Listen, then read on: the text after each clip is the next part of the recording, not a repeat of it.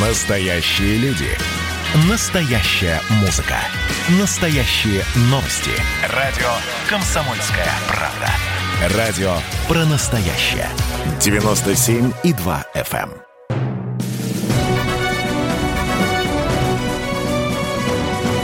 Клуб знаменитых путешественников. Совместный проект Русского географического общества и радио «Комсомольская правда». Здравствуйте, уважаемые радиослушатели. В эфире Клуб знаменитых путешественников. У микрофона постоянно идущий Евгений Сазонов. А в гостях у нас сегодня, наверное, самый интересный путешественник из всех, кто были у нас здесь. Это Тимофей Баженов, хорошо известный ведущий программы «Как устроен мир» на телеканале РЕН-ТВ. Здравствуйте. Здравствуйте, спасибо большое за такое лестное представление. Я тут посмотрел, кто у вас был в гостях. Были очень серьезные люди, очень серьезные. Я, конечно, наверное, вряд ли готов возглавить этот список, но да, кое-где бывал. Ну, скажем, первый среди равных. Но прежде чем мы э, поговорим о том, где бывал наш сегодняшний гость, наша традиционная рубрика «Новости РГО». Клуб знаменитых путешественников. Стартовал главный фотоконкурс года «Самая красивая страна». Если вы профессионал или любитель, снимаете Россию и видите прекрасное там, где другие проходят мимо, скорее регистрируйтесь на сайте проекта foto.rgo.ru и до 5 апреля загружайте свои работы. Определят победителей лучшие фотографы страны, а интернет-голосование решит, кто получит приз зрительских симпатий. Для юных фотографов до 16 лет открыт отдельный конкурс. Все подробности на foto.rgo.ru. Под эгидой молодежного клуба РГО пройдут две замечательные акции, в которых можно принять участие. Если вы учитесь в школе, лицее или гимназии, интересуетесь погодой и климатом Арктики и Антарктики, а также океанологическими исследованиями, то для вас Всероссийский научно-исследовательский конкурс «Арктика». Отборочный этап продлится до 17 января. А до 21 января можно зарегистрироваться для участия в третьем ежегодном чемпионате России по географии. Все подробности на РГО rgo.ru.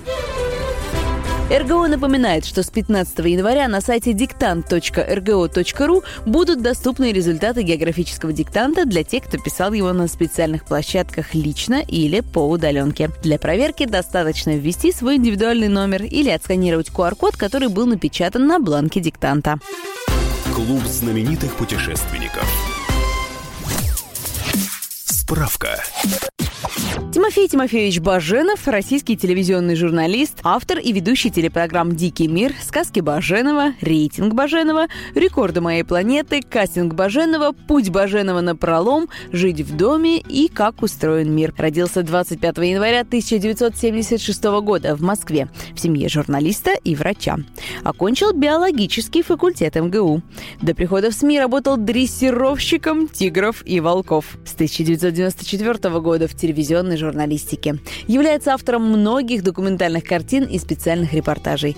Неоднократно бывал в горячих точках, делал репортажи из Государственной Думы. В начале 2000-х годов переключился на создание телепрограмм о животных, путешествиях и выживании в дикой природе. Получил прозвище «Русский Биар Гриллс». Ведет увлекательный канал в Инстаграме «Баженов Тимофей Офишал». Тимофей, как вас человека, который начинал в журналистике, скажем так, э, в спокойной, в паркетной, освещал политику, занесло в такие страшные дебри, в болото, в леса, в морозы и в жару? Вы знаете, я не начинал свою деятельность в паркетной журналистике. Я начинал ее как раз в болотах, в морозах, э, на войне. И когда мне предложили заняться паркетной журналистикой, я думал, что наконец в моей жизни наступил рай потому что это были недолгие э, несколько лет, э, когда я спал на чистом, в чистое одевался, мне было всегда тепло, и чаще всего я был сыт. Так что я... Галстук носили? Носил галстук, конечно. Не душил? Э, в те моменты еще не душил, у меня была шея тонкая. Вот. И у меня были очень дорогие галстуки, которые я, правда, сам не покупал, мне их дарили. И вот недавно я их уничтожил. Ну, то есть их уничтожило время, все было жалко их выбросить. Они висели в шкафу, с, одной, с одного бока выцвели, кого-то моль съела. В общем, такие были они заслуженные. Я на них смотрел и понимал, что когда вот этот галстук мне дарил вот такой знаменитый телеведущий, э, он составлял, стоимость этого галстука составляла 3 моих зарплаты, а стоимость этого галстука составляла 6 моих зарплат. Вот. И я помню, как мне были нужны тогда эти зарплаты хотя бы в одном экземпляре, и как не нужны были эти галстуки. Но я почему-то их берег как величайшую ценность, рассчитывая, наверное, в трудные годы, значит, поменять их на краюху хлеба. Но полетели они в помойку, и я об этом не жалею. Теперь уже, конечно, в галстуке, если я на улицу выхожу, а я иногда надеваю галстук и костюм, меня люди узнают гораздо меньше. А много галстуков выкинули? А Выкинул, выкинул, наверное, штук 18. Ну, да. неплохо. Прилично, да, прилично. Вот, ни одного не остался. А, ну вот когда вы подумали, что наконец-то будет спокойная жизнь, да, начинается, вы спите на чистом, обуваетесь в, обувь, которая пропускает воду, поскольку ей не нужно ее не пропускать, и носите галстуки. Как вам эта жизнь недолгая, но показалась? Мне эта жизнь очень нравилась, но она была сильно скучной. И время от времени э, руководство, а я всегда дружил с руководством тех телекомпаний, в которых работал, вот, руководство меня отпускало чуть-чуть на волю погулять, и там я опять ходил в обуви, которая промокает и доставляет этим удовольствие. Вот. А, я не жаловался на тот период, но так сложилась жизнь, что потом, когда я уже стал совсем взрослым, уважаемым в телевизионном мире гражданином, мне разрешили выбирать, чем я буду дальше заниматься. И я выбрал вот стезю, в которой вы меня и застали сейчас. Ну, Тогда в... еще ни одной седой волосины не было, а сейчас темная большая редкость. Не, ну вам идет как-то соль с перцем, благодарно. Уже больше соли, конечно. Больше соли. Влюбился, наверное. Наверное. Э, хорошо. Ну, вы помните, вот э, первый, э, первое приключение, когда вы еще там, повесив галстук в шифоньер, да, а, вышли погулять и сделали из этого программу. Это что было? Я бы не сказал, что мы ходили гулять э, и делали из этого программы. Нет. А, я знаю, что такое мнение существует, и оно меня, в принципе, даже устраивает. Но мы с вами должны понимать, что программа телевизионная. Это от начала до конца продуманная акция. А, хронометраж программы делится на равные кусочки, примерно по 2,5 минуты, и каждые 2,5 минуты должно что-то произойти. Э, это что-то должно привлечь к экранам зрителей. Э, потом желательно тему поменять, и опять что-то должно произойти. То есть перед тем, как выходить гулять, э, мы обыкновенно исписываем большое количество бумаги, убористым почерком и представляем себе, где взорвется бочка с керосином, где на голову мне упадет четырехмесячный медвежонок, где я проткну себе ногу гвоздем. Э, хорошо, что у зрителей, в том числе у таких искушенных, как вы, создается ощущение, что эти события являются частью прогулки. Это значит, что нам удается спрятать уши режиссуры. Я Но... про- прошу прощения, а, а вот когда вас кусает какое-то, какое-то дикое животное, это тоже часть сценария? Да, чаще всего это запланированная акция, потому что, собственно, искусство э, зоолога заключается в том, чтобы его не укусили. Но если человека не укусили, то и смотреть не на что.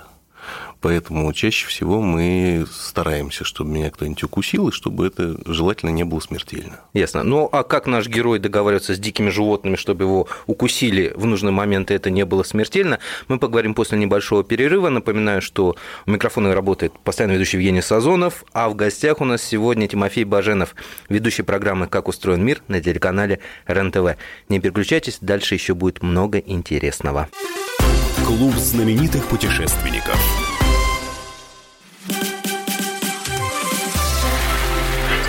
Было начало. Это действительно история, которая будоражит. Так Вся страна обалдела. И Россия родина слонов, она от океана до океана, да. И мы, мы всегда правы, мы никогда не сдаемся. И самое главное, что же будет дальше? Комсомольская правда. Это радио.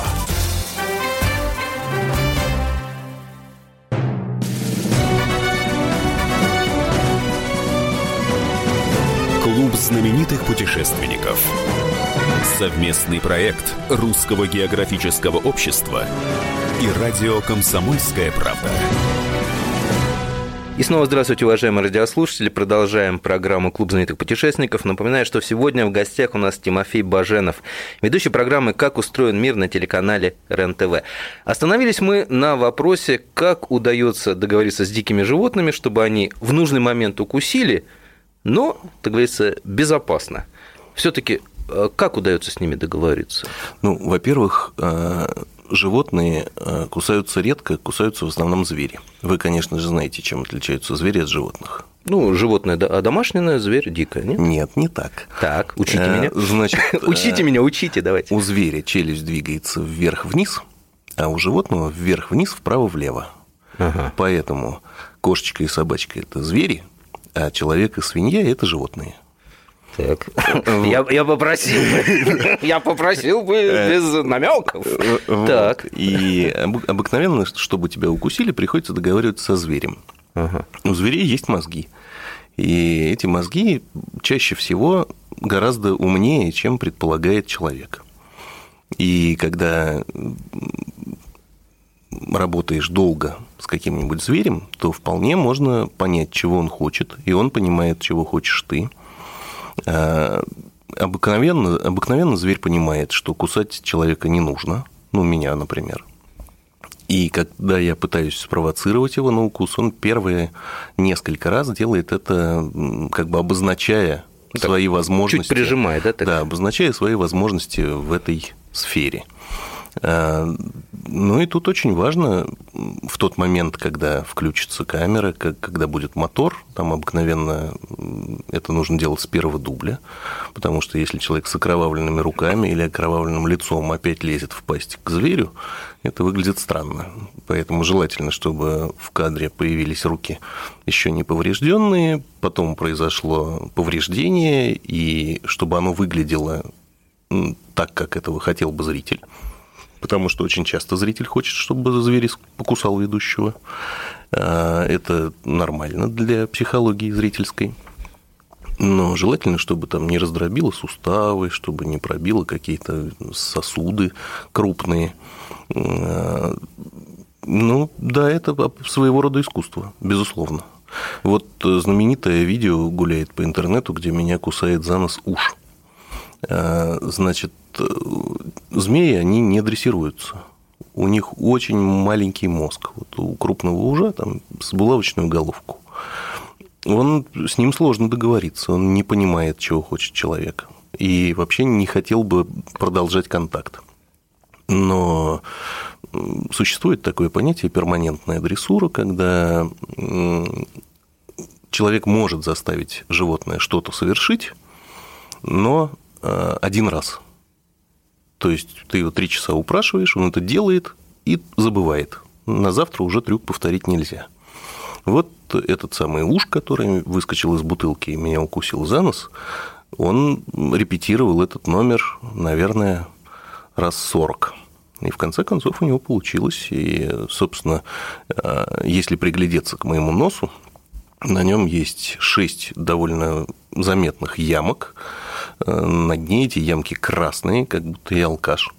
Но я не алкаш, а это как раз последствия стоматита, который все змеи, ну, большинство змей э, переносят на своих зубах.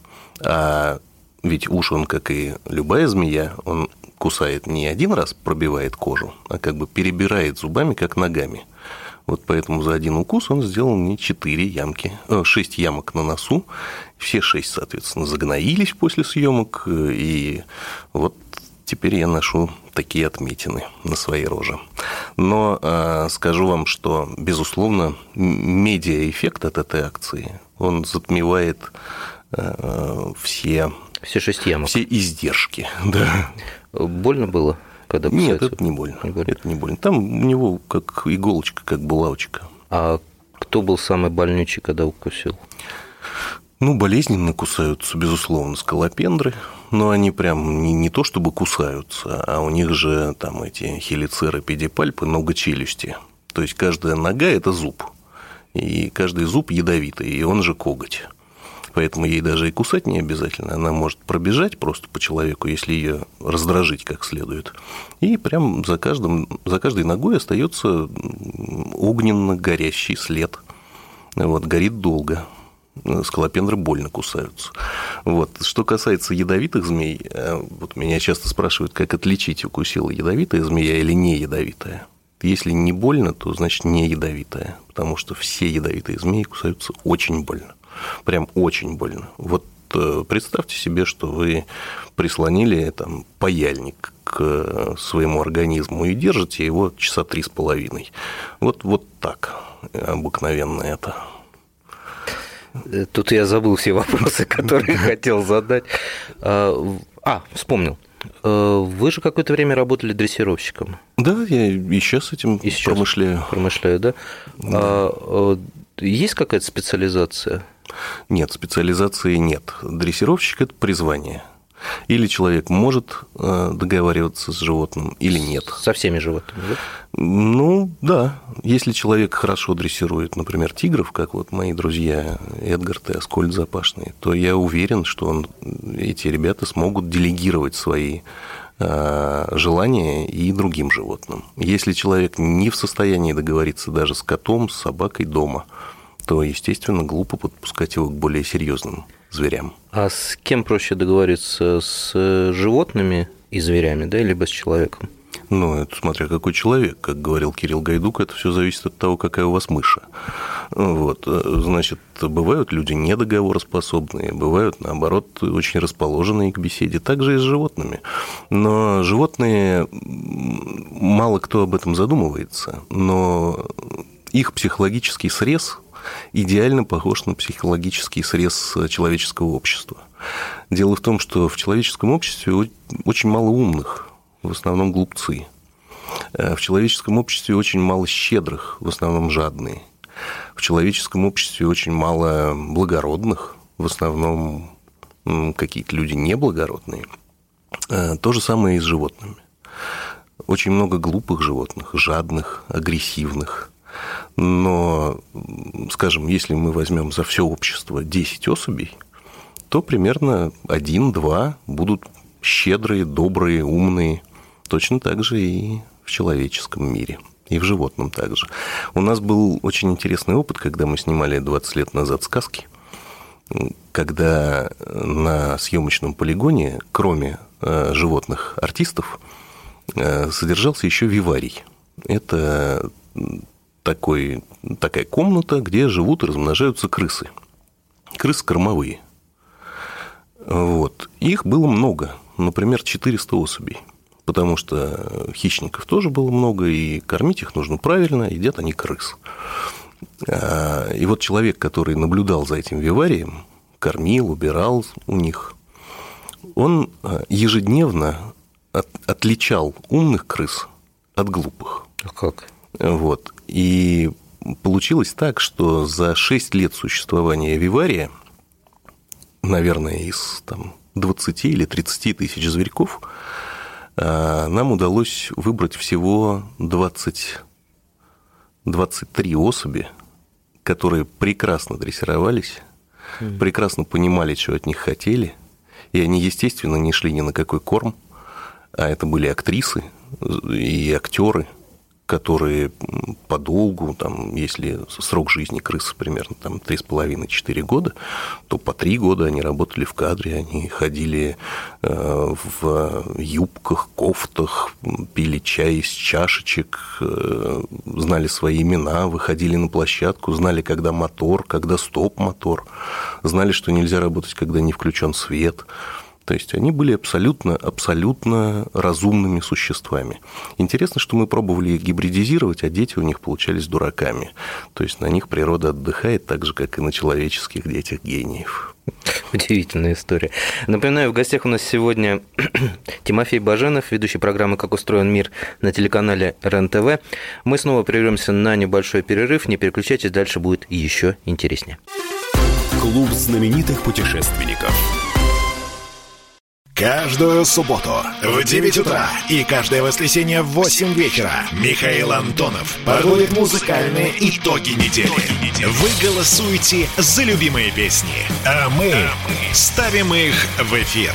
Хиты, раритеты, каверы, музыкальные новинки, интервью со звездами и песни от ведущего. Поднимались Иваны, ни свет, ни заря. Настоящий хит-парад на радио «Комсомольская правда». По субботам в 9 утра и в воскресенье в 8 вечера. Включайтесь.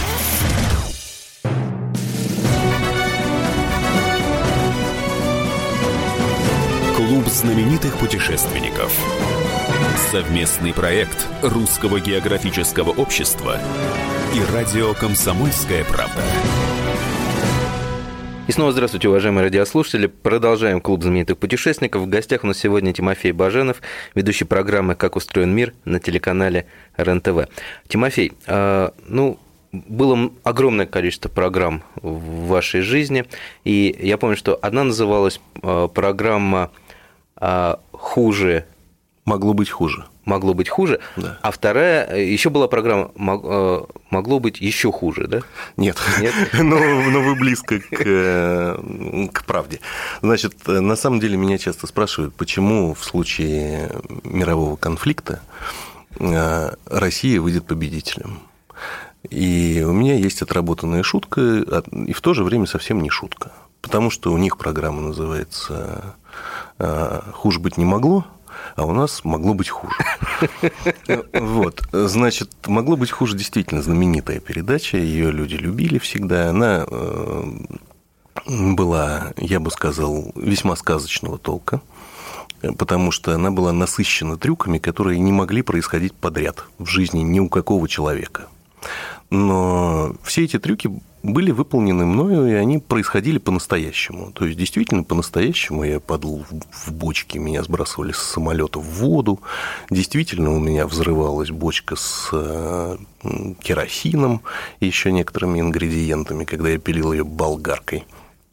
Действительно, я там и тонул, и горел, и чего только не было – это все происходило по-настоящему. Тимофей, пока Но, мы не ушли, да. просто вот вопрос, который меня всегда мучил, когда я да. смотрел эти программы. Кто над вами так издевался? Кто вам это все придумывал? О, сейчас я расскажу. Это на самом деле выдумывание этих казней египетских – это огромный труд. Э, так вот, могло быть хуже. Э, был, эта программа насыщенная трюками настоящими. Но поскольку трюки шли друг за другом, программа длилась 26 минут и была поделена на 10 кусков по 2,5 минуты. То есть каждые две с половиной минуты нужно было или что-нибудь поранить, или что-нибудь пробить, или что-нибудь взорвать. Понятно, что как бы, если выйти в лес погулять, так не будет. Поэтому связки между этими трюками часто выглядели весьма сказочными. Но это совершенно не останавливало народ. Программа действительно исключительно популярная. И сейчас, когда она давно уже должна погрузиться в сонмище телепередач, которые я сделал с тех пор, она все равно людьми помнится – потому что они понимали, что это действительно настоящая кровь. И, кстати, зрители это очень хорошо понимают, когда кровь нарисованная, а когда настоящая. А, так вот, насчет придумывания казней. Когда цикл могло быть хуже, подходил к концу, мы сидели по три дня, испивая литры кофе, и понимали, что мы делали с ведущим все.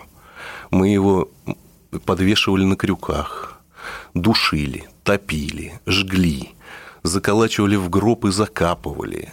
Вот мы делали с ним все. Казни кончились. А нам нужно сделать, например, еще 10 выпусков. А, то есть на самом деле это очень сложно придумать какие-нибудь ужасы. И когда мы, наконец, придумали распоследний ужас и, благословясь, сдали э, заключительную серию цикла, э, оговоренную в документах с каналом-вещателем, э, мы расслабились и начали делать другую передачу, где спокойно я рассказывал про зверей, показывал, как они живут в дикой природе.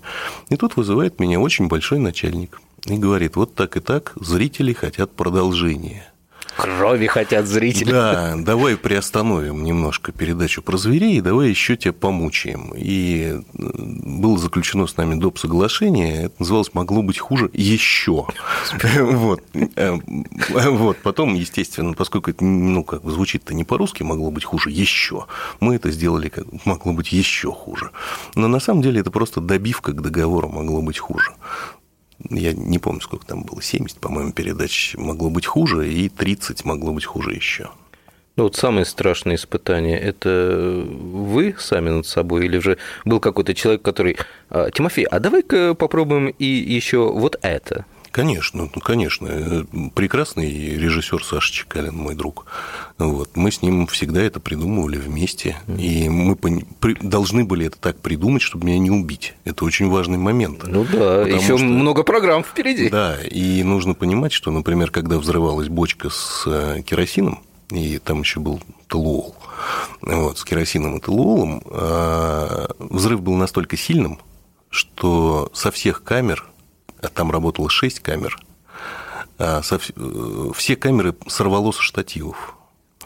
Э, и сорвало все осветительные приборы со штативов.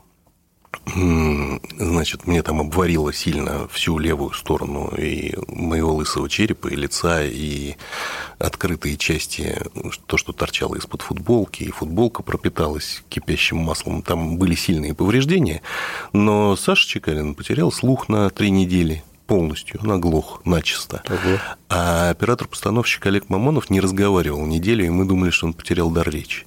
На самом деле это была контузия. Вот, и мы должны...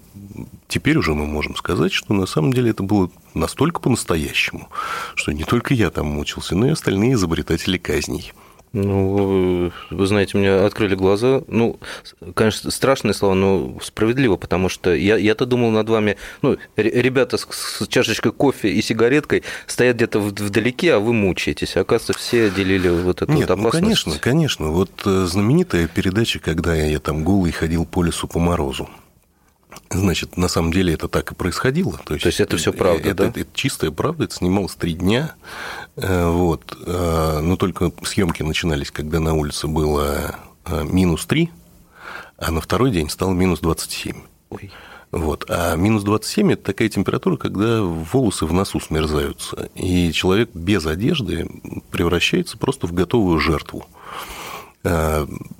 И был у нас такой случай, значит, я во время очередного эпизода, там, пока я рядом со своим костром еще что-то делаю, я более-менее жизнеспособен, или там сплю на этой лежанке, под которой угли. Но, наконец, нужно было снять, как я хожу по глубокому снегу. Итак, минус 27. Я абсолютно голый, слезаю с теплой лежанки на углях и пошел. Снега чуть выше середины икры – Естественно, снег на теплом теле тает, превращается в воду. Вода на ноге замерзает, и вот я хожу полчаса, хожу сам 40 минут и говорю, друзья, надо нам что-то придумать, потому что боюсь, что будут у меня обморожения. И или я должен пойти опять на свою эту лежанку греться, или давайте менять сценарий, потому что, ну, как бы жить-то охота. И э, Саша говорит, да, надо что-то придумывать, иди, короче, грейся на свою эту, на носилки на свои. А мы сейчас принесем тебе таз с кипятком. Вот на костре в лесу они скипятили алюминиевый таз, принесли, говорит, залезай, погрей ноги немножко, надо еще походить хотя бы часа три по снегу. И я думаю, как же это прекрасно. Уже, наверное, двое суток я мерзну. Как же это прекрасно, думаю, сейчас погрею ноги, встаю в эту теплую воду, офигенно меня отпустило, кровь запульсировала, все хорошо. Саша говорит, ну, хватит греться, давай, короче, в снег, сейчас замерзнут ноги, опять в таз наступишь. Я тыр-пыр, а выйти-то из таза не могу. Примерзли. Оказывается, кипяток ты пятками я выдавил из-под, из-под ног, а там алюминиевое дно. Оно стоит на льду, а на улице 27. И вот кожа на пятках чувствительность потеряла, и я примерз к алюминиевому дну. И главное, отлить меня невозможно, потому что горячая вода и так сверху стоит. В результате пришлось мне кожу на ногах оторвать. Вот это неприятный был момент.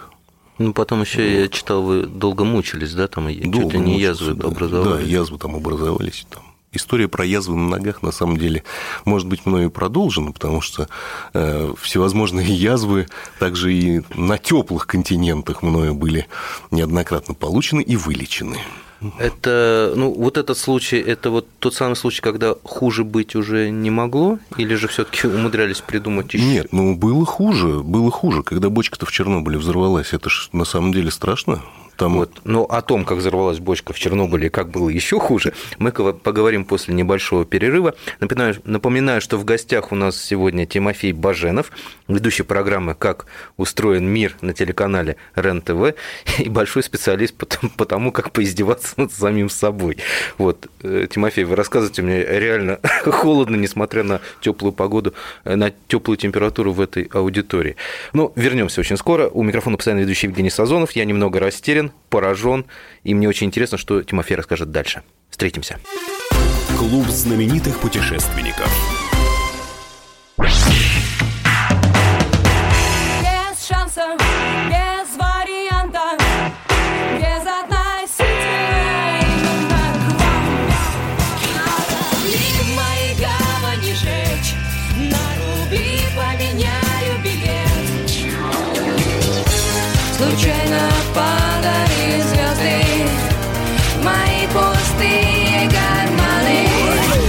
Комсомольская правда.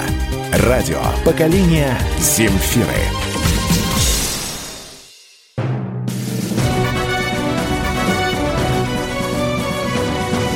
Клуб знаменитых путешественников. Совместный проект Русского географического общества и радио «Комсомольская правда».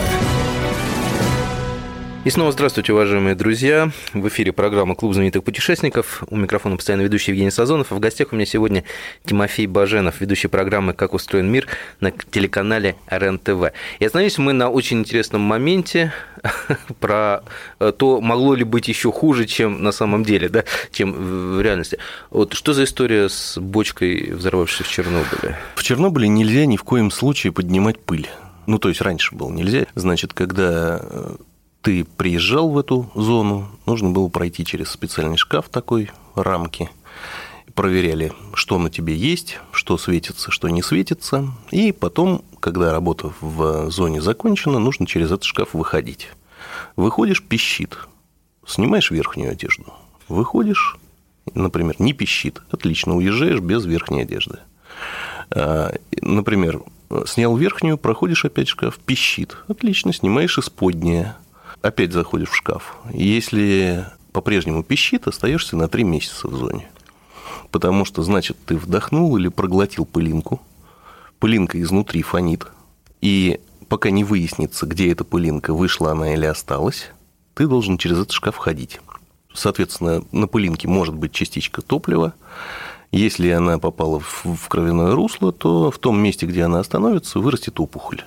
И тебя похоронят значит, нужно обнаружить это место, эту пылинку. И мы соблюдали все эти правила и ходили, мы жили не в самой зоне, там мы провели дней пять, а жили неподалеку. То есть мы часто ходили через этот шкаф, и все было нормально. И тут вдруг у нас происходит взрыв, причем в закрытом помещении.